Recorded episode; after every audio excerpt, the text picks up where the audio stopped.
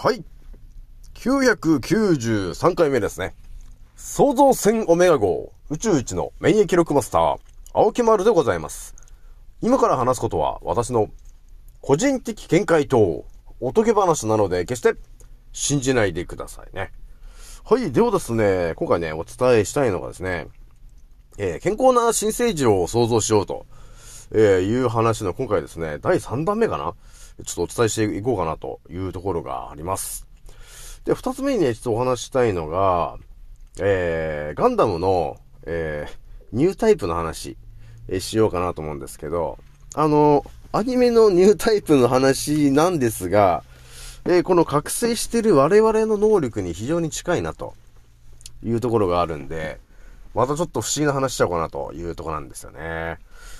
そうじゃですね、私のアンカーラジオさんは現在ですね、えー、皆さんがたくさん聞いてくれるおかげでですね、現在、8万545回再生突破しております。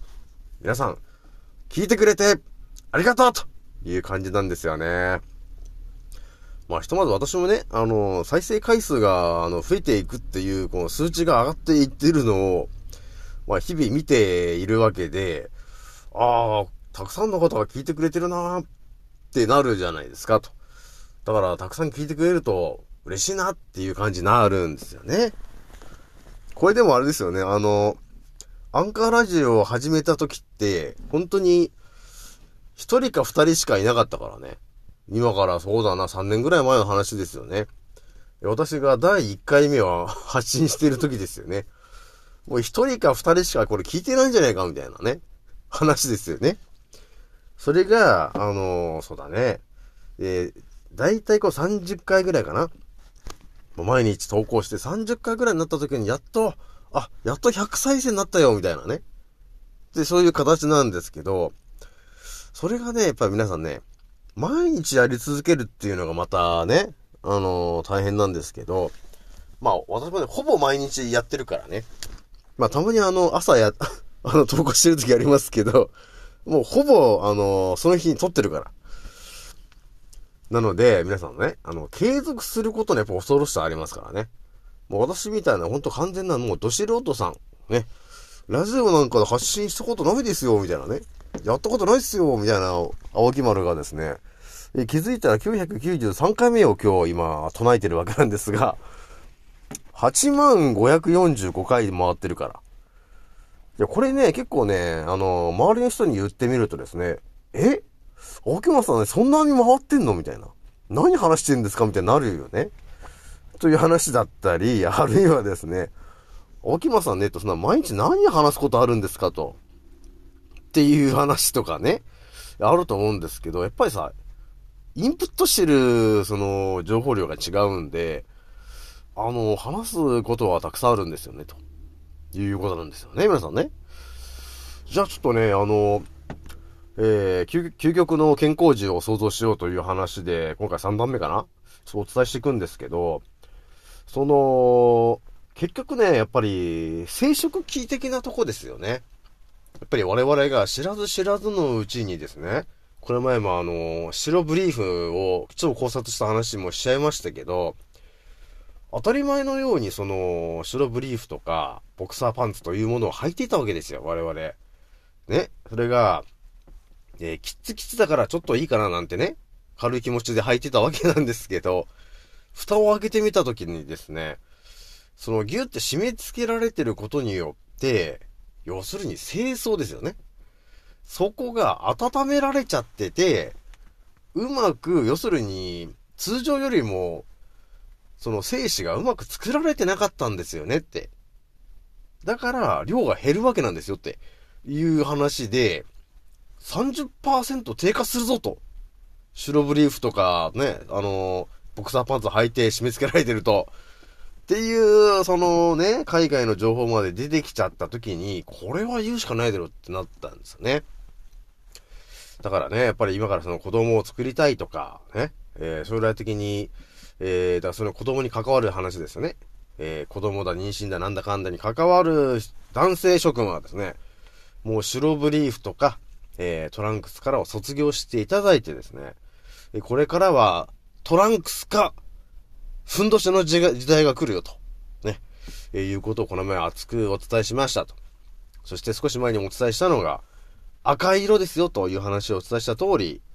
色を選ぶんだったらもう、間違いなく赤いトランクスか、赤いふんどしで、えー、挑んでもらえるとですね、全然違うからね。これガチ、ガチな話なんですけど。全然違いますから。もう、あの、清掃が全然違うからという話しときます。じゃあ今日ね、またお伝えしたいのが、ちょっとまたこれね、清掃とか、えー、子宮、えー、あるいは卵子に関わる話なんですけど、我々がですね、もう無意識のうちにやっちゃってる話で、え、その結果、そうだね、男性で言うとこう、清掃の中のその精子の、えー、動き、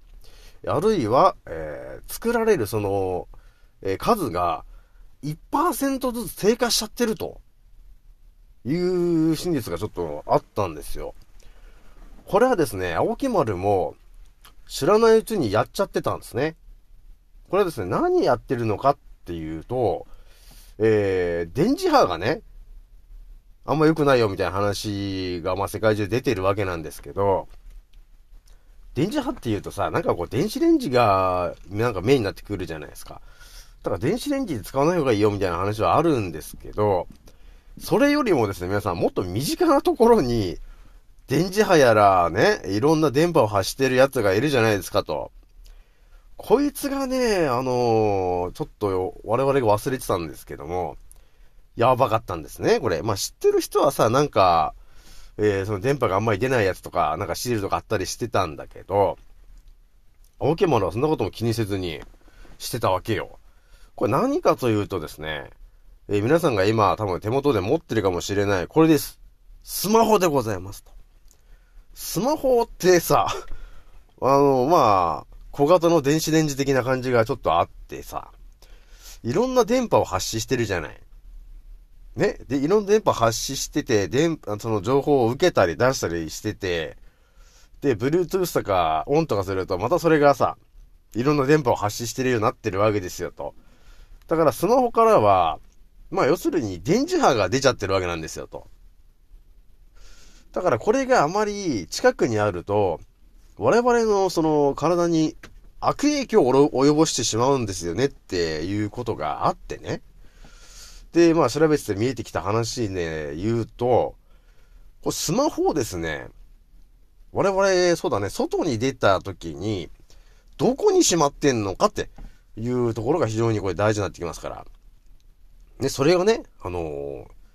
健康、最強の健康児を想像するときに、これがだいぶ重要になってきちゃうわけ。じゃあ何かというとですね、まあ、青木丸もそうだったんですけど、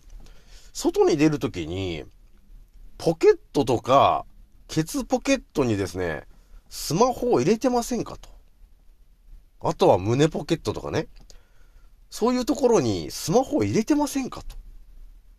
ね、青木丸は普通にポケットに入れてましたよ。青木丸はマイポケットに普通に入れてたんですけど、そっからその身近なところでさ、そのポケット、ポケットの中で、要するにこう電磁波がバーっとこう出てるわけじゃないですか。それめちゃくちゃそのさ、清掃に近いじゃない。これは影響出るよねって。いう話じゃないですか。で、やっぱり海外にはいろんな情報が出ててさ、やっぱり論文的なやつも出てるわけで、やっぱりそれを見て、見てみるとね、やっぱり、1%ずつね、その運動能力が1%低下します。ね。え、あとは、その作られる量も1%低下します。え、あとは、作られて、その待機してるやつも1%ぐらいはなくなっちゃうよと。いなくなっちゃうよみたいな話まで出ちゃってたんで、これはいかんなと。えいうところがあったんで、これは皆さんに言っとこうというところがあったわけ。でですね、女性の方もね、あのー、気をつけてもらいたいのが、まあ、女性もこうポケットとかさ、あの、ケツポケに入れてると思うんだけど、やっぱそうするとさ、子宮とか卵巣にちょっと影響出ちゃうよねって。だからやっぱり老化が早くなってるとか、ね、あの、形が変形するとか、何かしらやっぱり問題が起きちゃってくるわけなんですよ。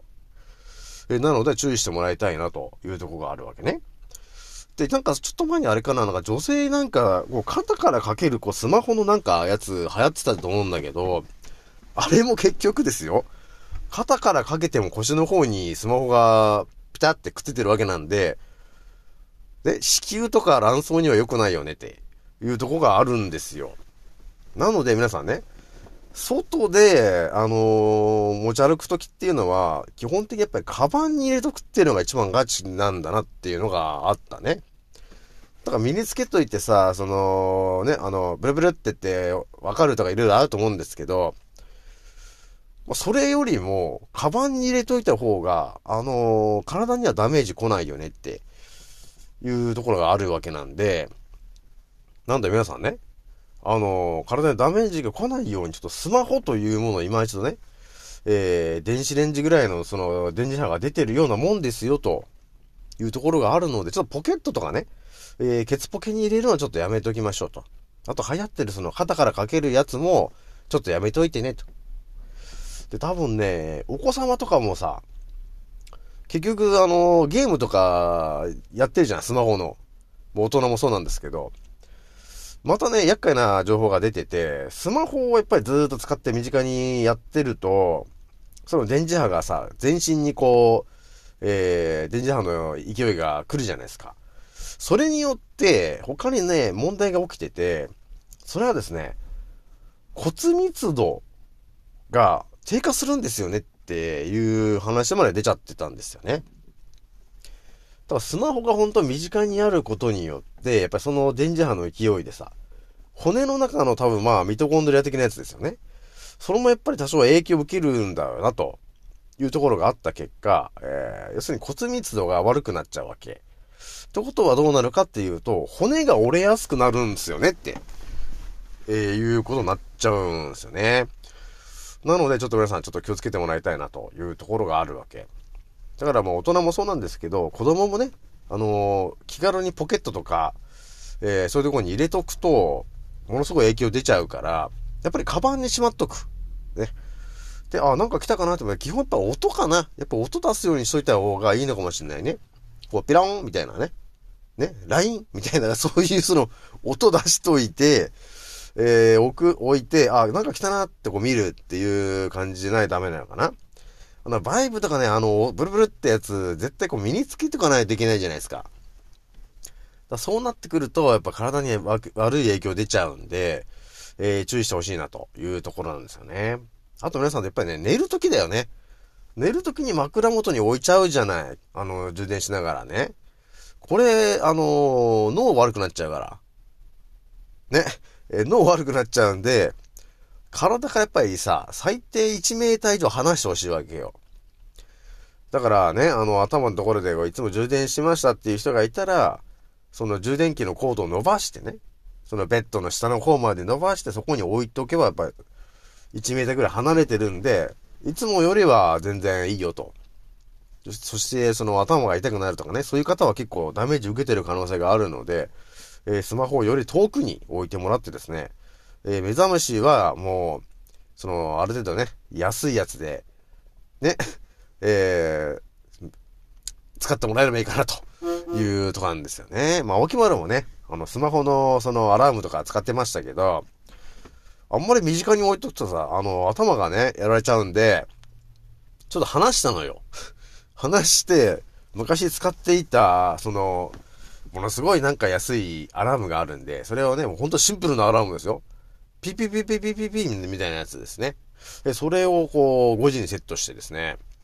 えー、オンってやっていくと、大体あの、5時前に起きるからね。っていう感じで、その、 danger というものから回避しようと。っていうことをね、してると、要するに精子とか、その卵子とかね、えそういうものの影響が少なくなってくるから、えより健康な、その、えー、自分の分身ですね。ね、自分の分身がたくさん、えー、作られるようになってくるんで、そうするとやっぱり妊娠する確率も上がるよね、ということになってくるわけなんですよね。てな感じで一発目はこれぐらいにしといて、で、二つ目ちょっとお伝えしときたいのがですね、えー、ガンダムのちょっと話なんですけど、あのー、まあ、私が話するガンダムなんで、もちろん、当たり前と常識を超えた話のガンダムの話なんですけどね。えー、ガンダムの中に、えー、ニュータイプっていうその能力があるわけよ。で、これもね、ガンダムを見て、見たことある人なら大体わかってる話なんですけど、ニュータイプっていう能力があって、これアムロとかが、ね、一番最初1話ぐらいからさ、えー、ガンダムに乗り始めて、えー、ガンダムのその操縦の仕方も知らなかったんですけど、だんだんだんだんこううまく操縦できるようになってきた結果ですね、ニュータイプっていう感じにまあ進化して覚醒するわけですね。こう目覚めるわけですと。このニュータイプっていうこの能力なんだけど、えー、私が、あの、思ったのが、今の覚醒してるこの能力に近いなというところがあったんですよ。だからガンダムの中のニュータイプの能力ってどういうものかっていうと、まあ、要するに、えー、予知能力なんですよね。もうちょっと具体的に言うとですね、アムロが使ってるニュータイプ能力っていうのは、えー、相手が、えー、いつ攻撃を仕掛けてくるとか、相手が撃った後どこの位置に移動するとかっていうのが予測できちゃう能力なんですよね。だから、シャアが言ってた通りですね。アムロに言ってるのが、あいつは攻撃を撃った後すぐに避けてるんだと。だから私の攻撃が当たらないんだ。みたいな感じで言ってると思うんですね。だから攻撃を、相手が攻撃してくるっていう、その、殺意というんでしょうか。その攻撃の念というものを感じ取って、それを回避して撃ってるっていうことをやってるわけなんですよねって。この話は結構面白いなと思ったんですよ。だ私もいろんなその情報を頭にインプットしてる中で、えー、いろんなこの世界の武術みたいなものがあるんだけど、その中で一つ、あの、私の頭の中の引き出しと合致したものがあったんですね。その何かというと、相手が、例えばこう自分に攻撃してくるっていうさ、あのー、まあ、動画があったとするじゃないですか。相手がね、相手が、あ、攻撃してくるんだって、パンチしてくるんだって思って、避けるじゃん。ね？っていう、ただのこうシンプルな動きなんだけど、これはですね、今目で見てさ、相手が攻撃してきた、あ、やばい、避けようっていう、こういう頭の思考が働いてるんですけど、実はですね、またこれ不思議な話するんだけど、あの、よく心っていうものがあってさ、心っていうのが、あの、非常に大事なわけで、相手がですよ、えー、例えばあれだ、あの、目を閉じて、相手が攻撃してきたかどうかが、よ、あの、読み取れるみたいな話よくあったでしょ。あの、ドラゴンボールとかでもあったね。目を閉じて相手の気を感じ取るんだ、みたいな話ですね。これがまさにちょっと当てはまる感じになっちゃうわけ。で、これどんな感じかっていうと、要するに目を閉じて相手がいつどんな攻撃をしてくるのかというのが、要するに、あの、相手の方が読み取れるっていう能力なんですけど、これっていうのは相手が、えー、こう殺意を持って、えー、自分に攻撃を仕掛けてくるというのを、要するに自分の心が、えー、感じ取って、で自分に報告するわけです。あ、攻撃してきたよと。攻撃してくるよだから頭に入ってきて、あ、攻撃してくる。避けないと、みたいな、そういう流れなんですよね。ここでですね、一つあるのが、相手が、例えば、普通で考えればこう、こう殴りかかってくるっていうのがあるとしたら、まあ何かしらがあった結果、相手を倒そうっていうことを心で念じたことが攻撃として現れてますよね、と。だから攻撃してきてるんでしょってなった時に、例えばですよ。相手が、えー、何も殺意がない状態で攻撃してきたときに、我々っていうのは、その攻撃を避けることができません。これ結構ガチな話なんですよ。だから今、今はね、普通に例えばこう攻撃するよ、相手を攻撃するって言った時っていうのは、要するに攻撃するよっていうことを心で念じて、それで動いているわけですよね。これがですね、相手を攻撃しないと、えー、いうふうに念じて、えー、攻撃しているとですね、あの、その相手にこう殺意というか、攻撃してくるという念が伝わらないという攻撃ができるようになってくるんで、相手が避けらんないんですね、と。これ結構ガチな話しちゃってるんですけど、だから、いかにして、この、なんていうの、無の状態で、相手に攻撃をできるのかっていう。多分これはね、中国4000年の歴史よりももっと昔の人が使ってたんじゃないかなっていう この技ですよね。だから普通の人はだから攻撃しようと思って攻撃してるんで、相手がそれが、あ、攻撃してくるんだ。よし、避けないとってなるんですけど、これがですね、多分人間のからくりなんでしょうね。心で念じて動いているっていう話ですから。から心で念じたことが、要するに多分仙骨行って、仙骨から信号、信号が送られて、えー、避けてる、みたいな感じになってると思うんですね。だからものすごい、その我々が、えー、無の状態。何も考えてない。ね。その、攻撃しようっていうことを一切思ってないという状態で、相手を攻撃すると、相手は、その殺意というか、動、動いてくる念を受け取れないんで、避けらんないんですよ、という話がちょっとあったんですよ。で、これも多分極めていくと面白そうだなぁと思ってるんですよね。だから、目で見て、あ、攻撃してきてるんだ、避けよう、ではなくて、多分本当は、その、攻撃してくるっていう相手の攻撃してくるよっていう念を我々が受け取って、あ、攻撃してくるんだ。よし、避けようぜってなってるっていう話なんですよね。だから、ね、普通に考えるのとちょっと違ってるのが、まあ多分、我々なんだよね。生き物ね。攻撃してくるときに多分全てこの、心で何が思ってるのかっていうのと、仙骨に、えー、その情報が行って脳に行って動いてるみたいな。そういうような、あの、位置で、えー、我々動いてるわけなんで、いかにして無の状態で攻撃できるのか。ね。これは多分難しいんだと思うんですけども、こういうからくりで、その動きを見ていくと面白いじゃないというところがあるんで、ちょっとまたこれ研究していこうかなというとこなんですよね。じゃあ今日はね、これぐらいにしておきます。次の音声でお会いしましょう。またねー。